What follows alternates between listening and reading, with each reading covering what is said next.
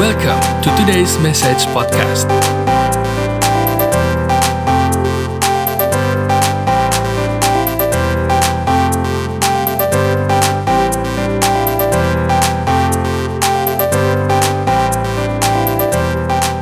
Halo Shalom semuanya, kembali lagi di program kita hari ini Today's Message Podcast bersama dengan saya Jose Claudio dan hari ini kita akan masih bahas seputar pemuridan dan hari ini kita sudah kedatangan seorang hamba Tuhan yang luar biasa yaitu Pastor Markus Simanjuntak. Halo Pastor. Halo saya, selamat Iya. siang, shalom semuanya juga saudara-saudara sekalian. Ya, Shalom. Ya, Apa kabar Pastor?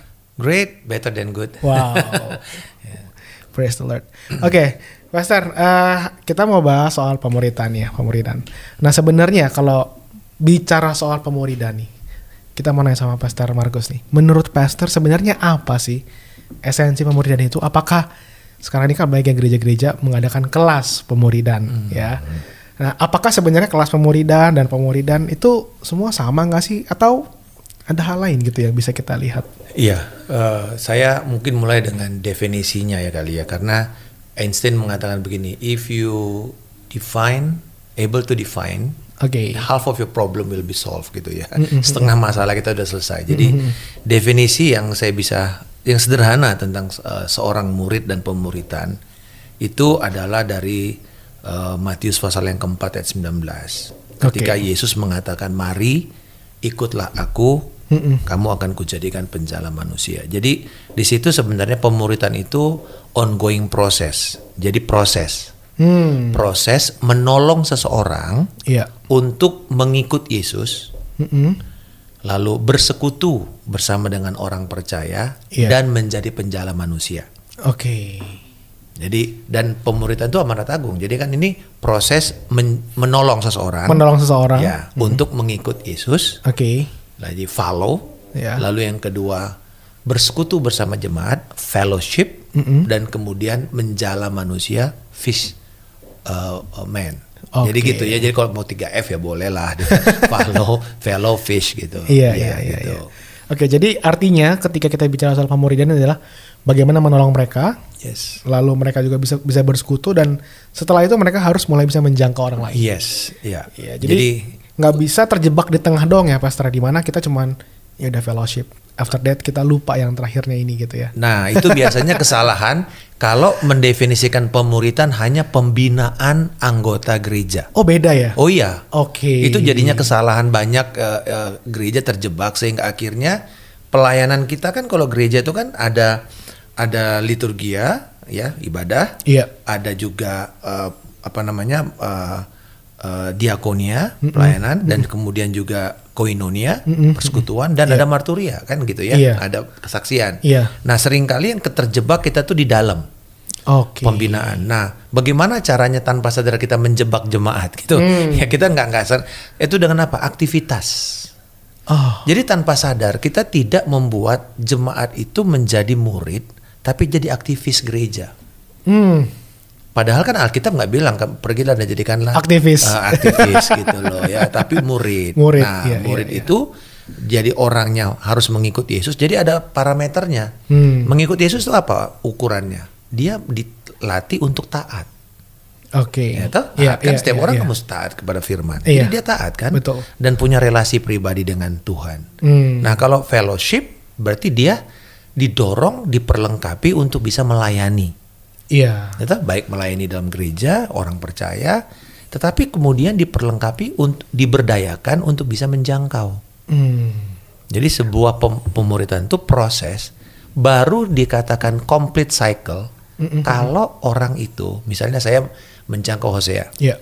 Lalu yang pertama saya akan dorong Hosea untuk bisa punya hubungan pribadi dengan Tuhan. Iya, betul. Ya, mentaati firman. Iya. Tetapi kemudian saya bawa ke jemaat untuk kamu juga bisa bersekutu karena spiritual formation atau kadang-kadang pemuritan itu sekarang dipakai istilahnya spiritual formation. Spiritual formation. Ya, jadi spiritual formation itu can only happen uh, bersama-sama dengan orang-orang yang mengikuti Yesus. Hmm. Nah, kan kan kita ada besi menajamkan besi, manusia Iya, menajamkan iya, sama. iya, iya, iya. Di sini juga sama dia bilang, "Kamu akan kujadikan." Di situ kamu semua akan kujadikan. Berarti kan ada persekutuan.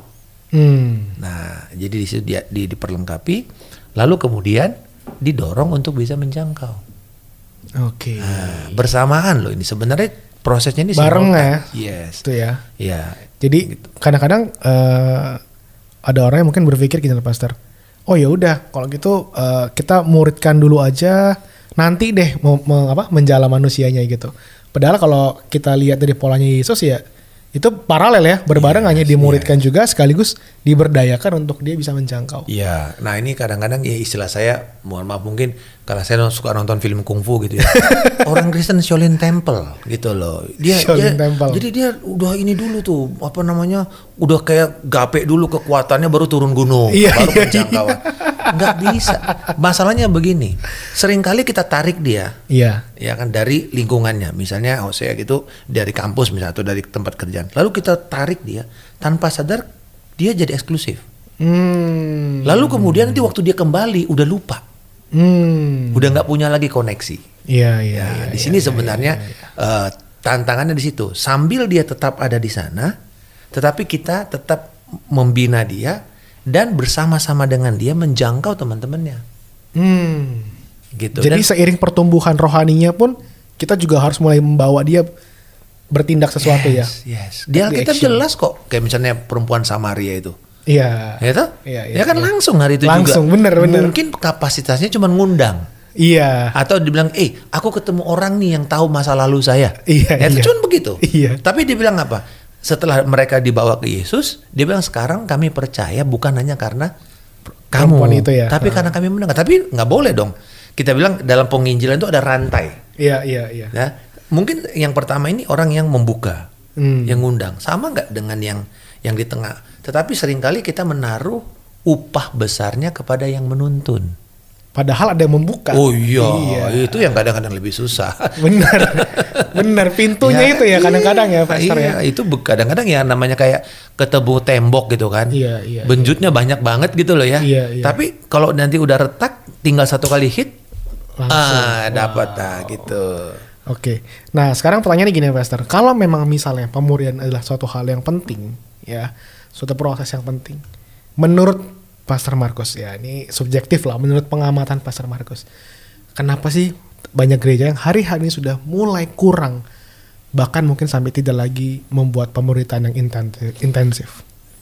Gini loh, sebenarnya pertama kalau saya lihat ini ya, alasan pertamanya adalah penafsiran Mat, uh, Matius 28 itu jadi kurang pas. Hmm, Kalau ditanya misalnya oh, saya, saya tanya Matius 28 uh, amanat agung, ya, maka orang bilang ada empat hal di situ.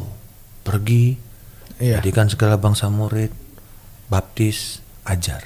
hmm, Padahal sebenarnya kalau dari bahasa aslinya, Yesus mengatakan begini, jadikan segala bangsa murid. oke, Jadi tujuan objektifnya adalah menjadikan murid. menjadikan murid, ya, Caranya, ya karena dia pakai partisip di dalam bahasa Yunani, caranya tiga.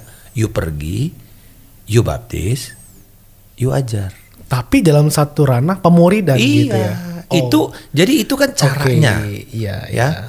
Tujuannya pemuritan. Iya. Jadi dengan kata lain begini. Sekarang gereja cuma dua punya punya dua pilihan. Yaitu gereja yang menghasilkan murid sebagai output Ya. atau gereja yang punya program pemuritan.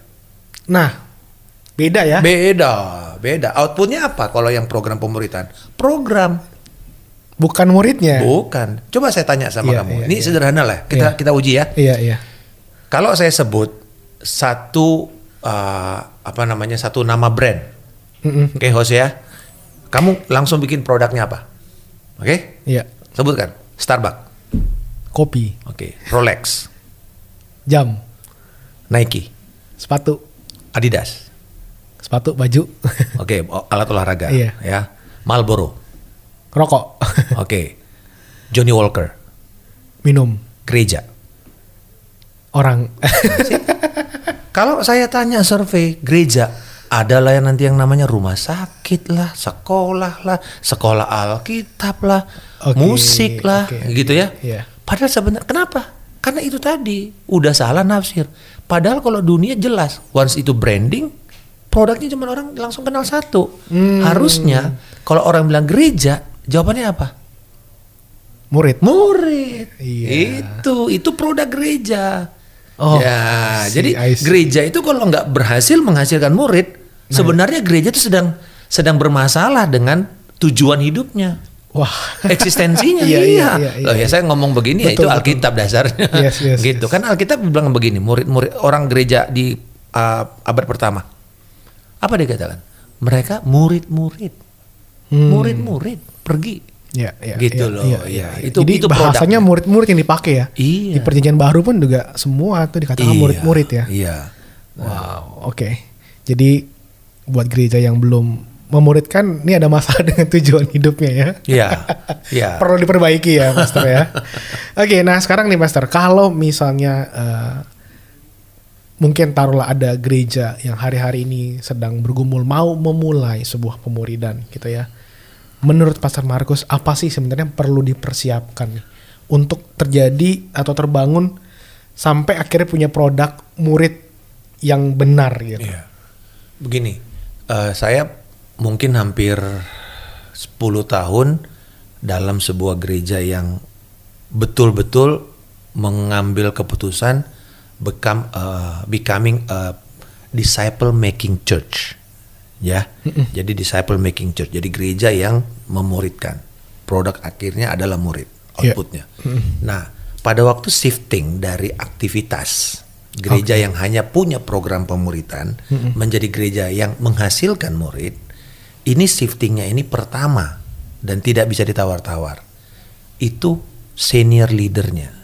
Jadi berarti mulai dari pemimpin gembala sidang. Gembala sidang. Itu harus buy in the vision.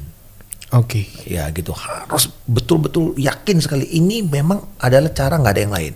Hmm. Satu. Jadi dia Harus mesti- firm gitu ya? Ya, firm. Nah, yang kedua dari situ baru ada proses nanti untuk membangun uh, kultur. Nah, kultur ini yang yang nggak gampang.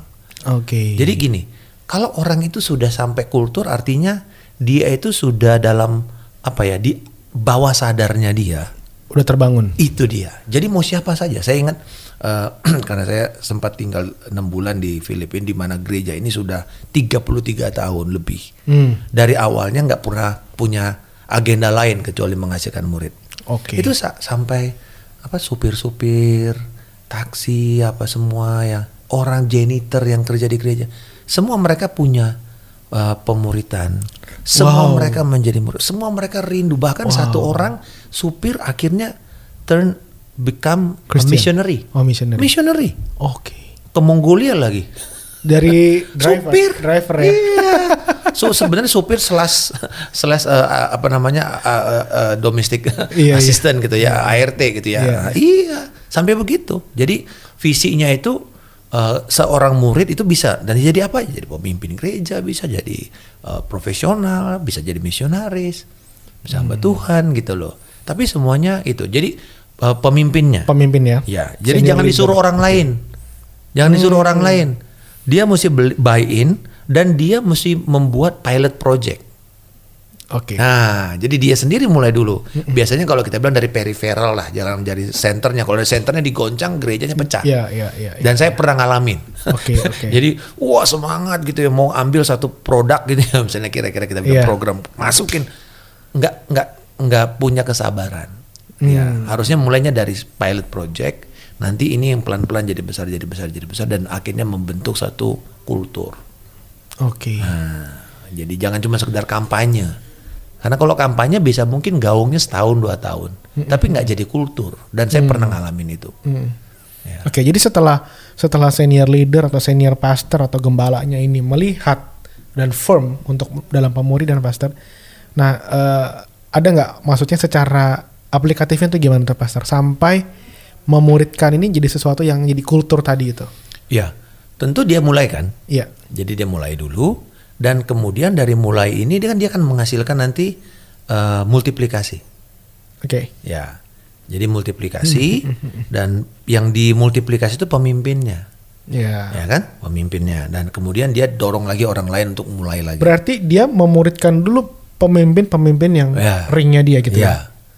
Iya. Oke. Cari orang yang betul-betul mau bersedia jadi eh, jadi guinea pig lah orang bilangnya jadi kelinci percobaan ya. Iya, iya, iya, Ya betul tapi betul-betul mereka komit dan dia bilang oke kita akan lakukan ini dan ini akan tuh gear ke arah nanti eh, seluruh gereja. Hmm. Eh, salah satu kasus gereja yang dari jemaatnya 2000 waktu mereka shifting gembala sidangnya tuh nggak gembar-gembor dua tahun Hmm. itu kayak silent Hmm. pemimpinnya Iya, benar-benar iya, iya, dan iya. dan mereka nggak dikampanyein dari gereja wah benar-benar dia kerja dari ground. Kayak bawah tanah gitu ya, underground ya. nah tapi kemudian pemimpin-pemimpin ini kan mereka udah mulai itu kayak getok tular ih ada apa nih ada apa? Nah mereka bilang oh kita lagi ada pe- pe- pemuritan. Terus dia bilang gini aku mau dong. Dia bilang oh kalau lo mau gini caranya kamu kumpul tiga empat orang saya latih kamu. Wah, Nah itu jadi dia mulai ada saya- namanya pelebaran basis leadershipnya. Jadi gitu. Jadi eh, tetapi nggak boleh terlalu terlalu banyak layernya karena nanti capek. gitu. Nah, Pastor, apa yang ngebuat tadi kan sampai dia bilang, "Oh, saya mau dong dimuridkan atau saya mau dong dalam pemuridan." Nah, itu sampai kepada orang bisa menyatakan seperti itu. Itu kenapa gitu loh, Pastor? Maksud saya, apa yang dia lihat gitu loh? Apa yang Oh. orang-orang ini lihat dari itu? Pasti yang pertama perubahan hidup.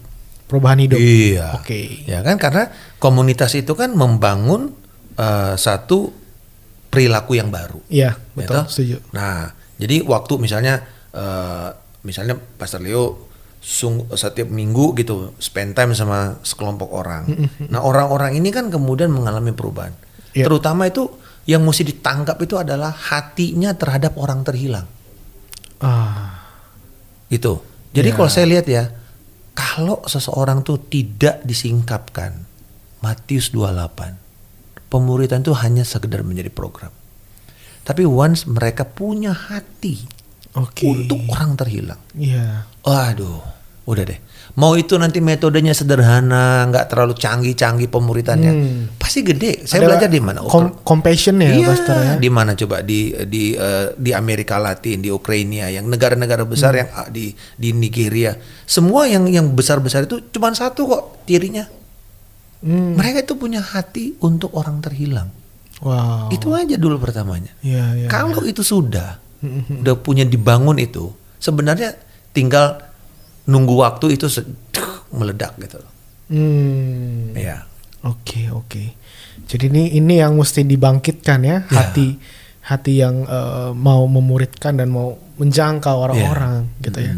Dan itu mungkin juga harus ada role model nih kali ya Pastor ya. Maksudnya kalau kita mau bawa orang untuk punya hati seperti itu, at least pemimpinnya pun harus menunjukkan itu gitu Oh ya. iya. Iya. Iya Pastor ya setuju. ya? Iya. saya waktu mulai 2011 shifting itu, saya nggak usah jauh-jauh. Saya harus memperlihatkan. Hmm. Saya start, lalu saya memimpin orang kepada Kristus, dan orang yang saya pimpin. Jadi saya bilang gini, oke, karena saya punya kapasitasnya cukup besar, karena juga full time, jadi saya muridkan para pemimpin Mm-mm. yang bukan full time. Ya. Tapi juga saya memulai satu grup yang baru Mm-mm. dari orang terhilang, Oh. yang belum sama sekali loh. Oke. Wah, Oke. tapi mungkin benihnya kontaknya dari satu orang jemaat Iya, iya. yang punya teman. Ya. Jadi saya bilang gini, oh dia dia di mana? Wah dia di ini eh, apa namanya manajemen artis. Oh. Kerjanya di mana? Ya di kafe. Ayo kita ke sana. Lu kaget mereka. Hmm. Oh, pasar mau ke kafe. Oh, ya tapi kan bukan buat mabok saya bilang gitu kan. ya kamu ada di situ loh. Iya, iya, nah, iya, saya iya. jangkau dia. Oke. Lalu dia connect sama temennya ini gitu. Hmm. Nanti dari situ ya udah mulai mulai bangun. Akhirnya satu bertobat, satu bertobat. Wow. Tujuannya sebenarnya bukan saya mimpin mereka. Saya mau kasih contoh sama satu orang anggota jemaat yang punya kontak itu dan saya bilang gini, kamu yang mimpin. Hmm. Latih dia oh gitu iya ya. dong. Jadi sambil berjalan. Iya, iya, iya, iya, iya, gitu. Oke. Nah, eh Pastor nih, apa yang mungkin terjadi yang menjadi eh, pengalaman Pastor Markus sendiri dalam tahap awal pemuritan dijalankan? Apakah kan banyak orang yang takut ditolak ya, takut ditolak ntar ah masa ada masa sih mau mau dimuridkan nanti kalau saya ini gimana atau gimana. Nah, kalau Pastor sendiri gimana sih di dalam tahap awal memuridkan itu ada nggak atau apa yang terjadi gitu biasanya? Pasti. Penolakan itu kalau kita belajar pro- proporsionalnya ya, kita nggak perlu banyak-banyak dulu kok sebenarnya ya. Berapa tuh pastor kira-kira? Kalau yang- kalau orang mau bilang pakai Pareto prinsipal kan 20 nanggung 80 gitu Iya. ya. Tapi kalau kita bisa mulai dengan 20% saja itu udah bagus. Hmm. 20%. Nanti gini, yang 20% ini pun dibagi lagi sebenarnya. Ini 20% dari jemaat ya? Iya, jemaat ya. Oke. Yang 80 ini biasanya itu eh wait and see lah gitu ya. Oke. Gue tunggu dulu deh ada hasilnya apa enggak. Lihat dulu Nah, gitu ya. Nanti kalau udah lihat ini pasti ngikut tuh. Iya, iya, Ya. iya, iya. Yang biasanya yang against total itu cuma 5%. Hmm. Pak udah pasti nih. Misalnya gini, oh gini gini, gue keluar deh. Pasti keluar, ada yang keluar. Nggak, Jadi nggak usah usah takut, takut ya. juga, nggak usah takut juga. Ada yang keluar. Ada teman saya di Melbourne waktu dia shifting begini 30% loh. Wow. Oh, gede. Wow. Tapi waktu berjalannya waktu ini perjalanan mereka proses dan berhasil dan malah dua kali lipat. Apa yang terjadi? Hmm. Itu datang lagi. Balik lagi. Hmm. Nah, kalau mau mulai, mulailah dengan orang yang paling mudah dirubah. siapa itu? Menurut kamu siapa itu, Mas? Eh, Kalau di gereja, demografinya gereja. anak muda. Yes. Oke. Udah paling gampang. Jadi saya selalu mulai pilot projectnya itu orang youth. Iya, iya. Kalau youth berhasil kan, wah semangatnya tinggi, eh, cepet itu kan. Ya itu satu. Kalau yang tua udah kebanyakan ini. Pengalaman karena ya, banyak eh, banyak eh, eh, pertimbangan Pertimbangan, iya, iya, dan iya, juga iya. bilang wah ini berapa perhitungan ininya Betul. waktunya berapa gitu Iya, iya. ya tapi jadi kepada yang begini apa yang kita lakukan sebagai senior leader ya banyak approaching ngobrol sharing visi Oke. gitu ya kayak kalau istilah bisnis prospecting aja prospecting terus prospecting Ini ke mana? Ke youth apa Enggak, ke semuanya? ke, ke- terutama kepada orang-orang yang, Yang lebih inti- senior. Inti, yang senior gitu, pemimpin-pemimpin kan enggak belum tentu semua juga langsung mau kok. Iya, iya, iya. Pemimpin-pemimpin de- departemen belum tentu semua walaupun misalnya bisa aja diperintahin. Iya. Tapi kan hati mereka nggak ke nggak sana. iya. Iya. Itu ujung-ujungnya program lagi Ah, nanti, iya, iya nanti kan? akhirnya ya habis gembala yang bilang sih Iya, gitu. iya. Ya jangan. Betul, betul. Nah, kalau dia betul-betul hatinya kelihatan itu, itu nggak orang yang di bawah departemennya dia pun dia akan berbuah Hmm. gitu. Oke, jadi tadi kalau misalnya sebagai senior leader kepada departemen, kalau misalnya senior leader lihat belum dapat nih ya, maksudnya masih sebatas ah disuruh menggembala gitu ya. Berarti eh, mau nggak mau tindakannya si senior leadernya ini harus berbagi visi lebih banyak sama dia. Yes. Spending time gitu ya, pastor untuk bicarakan visinya ini Iya. ya. Iya. Oke. Karena once dia da- udah dapat, dia lari nanti cepet. Hmm, Ngapain kita mesti tarik-tarik orang Iya. gitu? Ya tugas kita sebenarnya empowering, sharing vision. Itu sebenarnya senior leader uh, punya tugas utama menjaga nilai visi ya, lalu kemudian berbagi visi itu mengimpartasikan visi dan kemudian juga untuk mengempower, eh, memberdayakan. Ya, nanti mereka ini yang eksekutornya yang paling banyak kan. Iya, Ya yang kan? mereka yang punya ya. tentara kan Iya. mereka, iya gitu loh. Iya, iya. Tinggal masuk ke batalion masing-masing. Iya. Nah, Pastor, tadi bicara soal eh, pemuridan itu harusnya kan jadi suatu kehidupan bukan program ya. Mm-mm. Tapi kan ada yang mungkin berkata seperti ini. Eh, salah nggak sih kalau kita membuat, maksudnya apa ya? Mau nggak mau kan seperti ada harus tadi entah project atau kita mau katakan program yang mau mengarahkan kepada eh, discipleship Betul. gitu ya. Nah itu gimana caranya supaya kita nggak jadi distracted gitu loh dengan dengan eh, benar-benar tetap memuridkan sebagaimana kehidupan dalam memuridkan bukan jadi program, tapi di satu sisi lain kita mungkin mau membuatnya dalam bentuk program gitu. Nah supaya supaya program ini tidak menjadi stuck di program tapi akhirnya bisa berbuah, itu apakah bisa nggak Pastor? Bisa. Itu sebabnya saya katakan kalau itu gerejanya sudah cukup besar. Ya kayak kapal ya gitu ya. Kapalnya besar kan gak gampang puternya. kan? Iya iya iya. Ya lama atau muternya. Tapi kalau kapal kecil kan kayak speedboat kan Cepet cepet, ya. aja itu bisa belok. Nah sama juga. Yang kedua kalau itu stabil jangan di dioyo-oyo dulu gitu loh kira-kira. Don't rocking the boat gitu loh. Ya, jangan j- don't rock the boat. Nah, Gitu nanti jadi kacau semuanya gitu loh. Yang harusnya nggak perlu ada. Iya iya. Ya, jadi eh, belajar sabar. Makanya ada satu cara yang paling mudah itu adalah jangan dimulai dari inti, tapi dimulai dari periferal. Artinya gini, gembala misalnya membawa sekelompok orang Iya. pionir ini, tapi mulai dari dari pinggiran, dari pinggiran kan kalau lingkaran itu dari pinggiran, nanti pelan-pelan dia makin gede nih, makin gede, makin gede, makin gede. Nah ini yang memakan nanti sisanya. Oke, pinggiran ini dalam artian siapa nih Pastor? Orang-orang tadi itu, orang-orang yang di Oke. pionir-pionir yang Pionir-pionir. dipilih oleh gembala itu kan nanti kan mereka bermultiplikasi. Haruskah itu leader gereja atau bisa siapa aja? Sebenarnya pertama yang pasti yang paling mudah kan harusnya pemimpin, Hmm. ya toh karena dia pertama punya juga pengaruh. Iya, iya. Ya, tapi juga kalau misalnya orang yang lain pun nggak apa-apa. Hmm. Tetapi pasti akan ada apa ya percepatannya beda lah, Oke. beda. Menurut Pastor Markus nih, apakah pemuritan itu perlu mengikuti suatu model atau metode pemuritan tertentu nggak sih? Nah, jadi gini, kalau kita mengatakan bahwa pemuritan itu kan saya katakan tadi proses, Proses. yang berkesinambungan. Jadi dia bukan event, Mm-mm.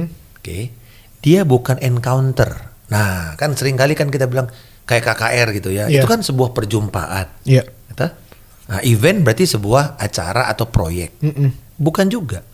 Jadi selama kita ngerti bahwa ini proses, maka yang penting prosesnya bukan metodologi. Hmm. Nah, saya udah bolak-balik lah 30 tahunan tuh coba segala macam metode pem- pemuritan. Udah semuanya. Mau bukannya saya sombong tapi mau mau dibilang apa pemuritan yang ada di dunia ini. Saya lakukan. Hmm. Ikut gitu loh ya dari mulai pemuritan yang gayanya Spartan. Spartan tuh gini, misalnya kita pemuritan nih, Iya. telat datang loh, push up 10 kali. Oh, Oh nggak ada oke. cerita.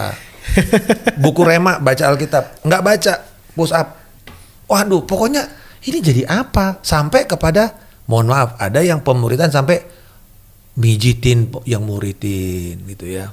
Jadi udah kayak pembantu, udah kayak pembantu, udah nggak ngerti lagi nih. Ini jadi ini murid apa ini apa nggak tahu deh. ya Oke, itu oke. itu namanya memanfaatkan. Iya. Nah, kit- saya udah ngalamin sampai orang yang kita jangan terlalu banyak. Jadi ada udah kayak fobi-fobi gitu ya. Iya, iya. Nah, jadi sebenarnya don't worship methodology Hmm. gitu. Dan yang kedua saya mau bilang mungkin gini. Kalau kamu mau copy paste, saya garansi 1000% pasti gagal. Hmm. Karena nggak bisa ya? Nggak bisa. Kenapa? Satu ada faktor sejarah daripada gereja itu. Iya. Satu. Ada sejarahnya. Mm, mm. Yang kedua, budayanya. Iya. Yang ketiga budaya negara itu. Iya. gitu. Oke. Jadi ada orang yang rame-rame misalnya dulu kan Yonggi Cho, wah pergi pemuritan tahun 80-an tuh. Iya. Tapi akhirnya apa? Yang rame di sana, pemuritan itu kan kebaktian kelompok sel. Banyaknya ibu-ibu. Hmm. Dan sebenarnya apa yang membuat Yonggi Cho besar bukan kelompok selnya, doanya. Oh. Itu yang sebenarnya kunci dari Yonggi Cho. Iya, Yo, ini kan sudah almarhum Iya, ya beliau iya. ya kemarin. Heeh. Jadi bukit doanya itu yang bikin sebenarnya semangatnya besar. Oke. gitu loh ya. Iya, iya. Nah, ada lagi orang pergi. Nah, misalnya kelompok 12 di Solo dulu ya Hmm, kan. hmm, hmm. Nah, dari G12 itu kan. Iya.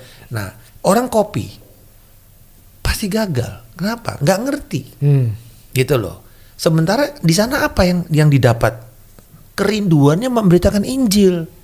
Oh. Itu hati yang ada dari dari Solo movement itu. Hati mereka terhadap Injil itu besar sekali Hmm. gitu. Iya, iya, Jadi iya. kalau kita ng- ngerti nangkep, oh ini yang ini hatinya apa, yang ini, lalu di-combine, inilah sebenarnya ingredientsnya. Iya. Nah di situlah baru kita bikin prosesnya bagaimana. Jadi sebenarnya prosesnya sederhana. Mm-mm. Kalau dari Alkitab ini, pertama kamu ajar dia untuk memenangkan jiwa. Oke. Oke, berarti kan mulai dengan connect dulu. Connect. Nah ini proses bersahabat. Mm-mm. Dari bersahabat, lalu kemudian setelah dia bertobat, dia diajak untuk dia diteguhkan di dalam iman, dalam firman, di dalam doa, dalam kehidupan pribadi dengan Tuhan. Iya. Lalu masuk dalam jemaat. Hmm. Lalu diperlengkapi untuk melakukan pelayanan pribadi. Misalnya tahu bagaimana membagikan Injil, Hmm. tahu bagaimana mendoakan orang, Iya. tahu bagaimana memberikan nasihat-nasihat rohani, gitu ya. Iya. Tahu bagaimana memimpin kelompok kecil.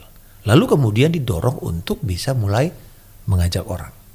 Nah, once dia mengerti ini prosesnya, jadi dari mulai connect, lalu kemudian di establish, dia ditaruh dalam jemaat, diperlengkapi dan diberdayakan, lalu diutus. Oke. Ada yang mengatakan menang bina utus, macam-macam Iya, lah iya. istilahnya gitu loh. Mau empat, mau donat kayak mau apa, tapi yang pasti gini, jangan linear. Ah. Maksudnya linear gini. Oh, gue udah ikut nih kelas dasar-dasar kekristenan, oke. Gue ikut lagi nih kehidupan jemaat. Gue ikut lagi nih, udah selesai. Gue udah selesai semuanya Oke. prosesnya. Terus so, so what? Iya. Ya nggak bisa juga. Iya, Itu kan kayak satu perputaran. ya. Perputaran, iya. Ah, ah. Kalau saya bilang sih kayak tangga helix ya. Kalau kita naik helix kan begini, tangga, tangga putar ke atas tuh. Iya. Nah, jadi di sini di bawah, nanti dia sama lagi. Hmm. Cuman sekarang lebih besar aja. Iya. Nanti sama lagi. Sama lagi. Nanti yang di atas ini dia mungkin sudah merintis gereja. Oke. Iya, iya. iya, gitu. Iya, jadi jadi memang nggak bisa dibuat satu model Ah. atau yang tertentu ya. Semua melihat dari masing-masing punya Sejarah dan history, konteks. ya, Ya, kon- ya, ya. kontekstual Iya, gitu. kan. iya. Ya kayak iya. pastor juga pasti dulu di Filipina di Sing- di Indonesia pasti beda ya pastor ya. Kalau kalau kita tiru, dia udah bilang, saya garansi kamu pasti gagal aja. hmm. Orang Indonesia dengan orang Filipina nggak be- nggak sama. Oke. Gitu. Yang terakhir nih Pastor nih ya sebagai uh, penutup untuk uh, podcast kita hari ini adalah selain senior leader atau top leader dalam sebuah gereja. Menurut Pastor ada nggak sih orang yang bertanggung jawab untuk membuat pemuridan atau memang harus dia aja? Oh enggak, jadi gini. Pertama sebagai pemimpin kan pasti dia akan memulai Iya. dan memimpin kegerakan itu. Tetapi nanti udah pasti dong ada orang yang akan bertanggung jawab memikirkan sepenuhnya. Nah ini akan kelihatan sebuah gereja kalau dia akan sungguh-sungguh sampai kepada uh, become a disciple making church, biasanya akan kelihatan dari strukturnya. Hmm. Oh kelihatan dari strukturnya. Saya Beda- kan bisa baca. kelihatannya tuh di mana tuh Pastor? Nah, nanti jadi biasanya strukturnya itu dia nggak nggak nggak ribet.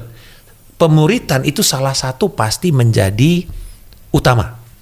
Oke. Contoh misalnya, ini saya waktu kita senior pastor, lalu ada event worship service itu untuk Iya. semuanya ibadah hari Minggu. Mau asyir kayak mau worship team. Lalu ada discipleship pastor. Oke. Khusus dia ngerjain dan mikirin mengenai bahan, mengenai bagaimana mem- membina pemimpin-pemimpin. Tanggung jawabnya kan kepada gembala sidang.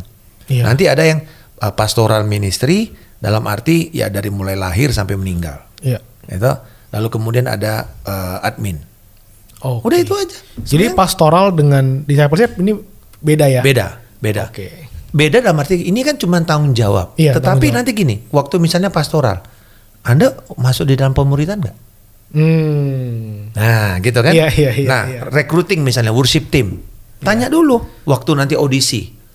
Anda udah ikut di dalam uh, pemuritan? Oke. Gitu. Misalnya enggak. Oke. Di sini kita punya yang namanya safety net.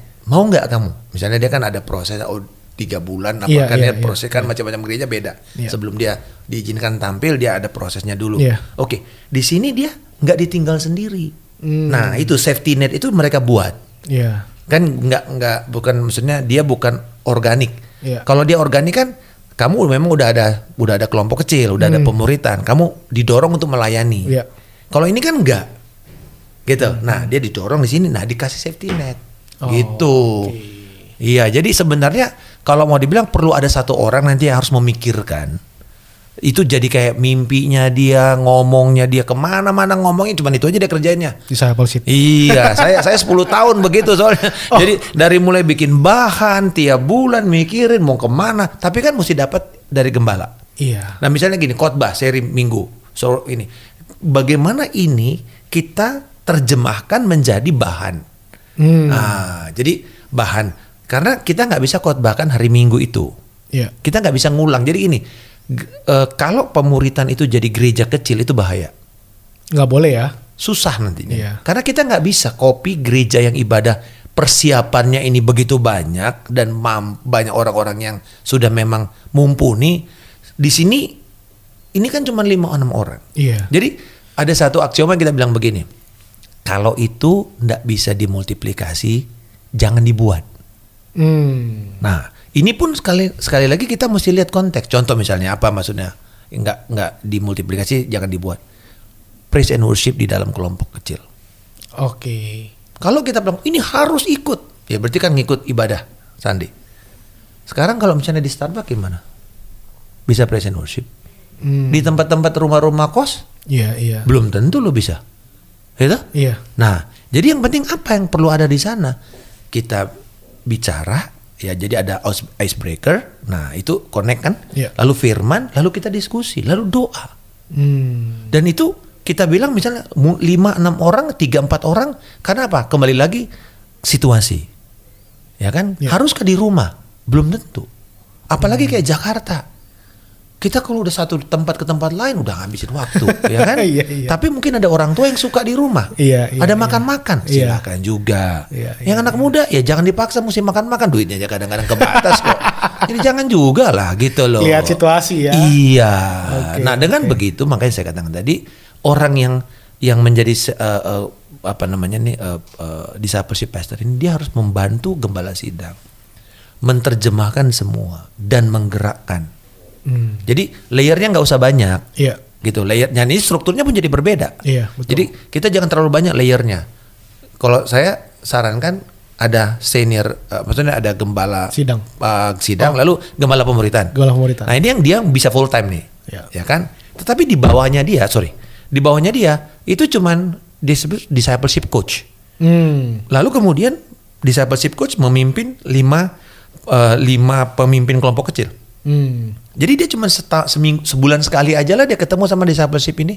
Oke. Tetapi karena uh, aksioma kedua atau uh, satu apa namanya bukan gitu hukum lah Hukum. pemuritan adalah relationship. Iya. Nah sekarang saya tanya relationship haruskah dalam bentuk sebuah program? Nggak harus. Enggak. Ya toh? Iya. Tetapi per- jadi kita mesti bedain antara discipleship ministry dengan discipleship meeting. Oke. Discipleship ministry 7 kali 24 jam. Iya. Discipleship meeting satu setengah jam seminggu. Hmm. Iya. Nah kalau kita terjebak di sini dan kita bilang, oh kita udah punya kok, oh gue udah ikut kok, tapi Iya. yang seminggu sekali. Iya. Tetapi sepanjang minggunya itu lu nggak punya hubungan, sebenarnya nggak akan jalan. Jadi meeting dan ministry ini harus Beda. Ini di- dibedakan Mesti ya. dibedain, Iya, iya, iya, iya. gitu, ya. Mesti dibedain. Jadi discipleship ministry itu sebenarnya gini. Jadi kalau misalnya eh ini suka-suka begini nih, kita ketemu nih, misalnya empat orang. Ini anggota kita empat orang. Mm-mm. Lalu nanti tiba-tiba nggak, si Anu nggak bisa lah, si Anu nggak bisa. Akhirnya ya karena tidak memenuhi quorum, kita batalin deh pertemuan. Oke. Iya, Padahal iya, sebenarnya karena apa? Fokus kita discipleship meeting. iya. bukan ministry. Iya. Kalau discipleship ministry misalnya, eh lu nggak ada ya? Oke, lu nggak ada, tapi hari ini bisa nggak kamu ketemu sama saya satu jam ngopi Iya, di mana? iya, iya, iya, saya yang berkorban kan? Oke. Oke, saya ke sana. Kita ngobrol. Iya. Apa yang sih kedoain apa semua?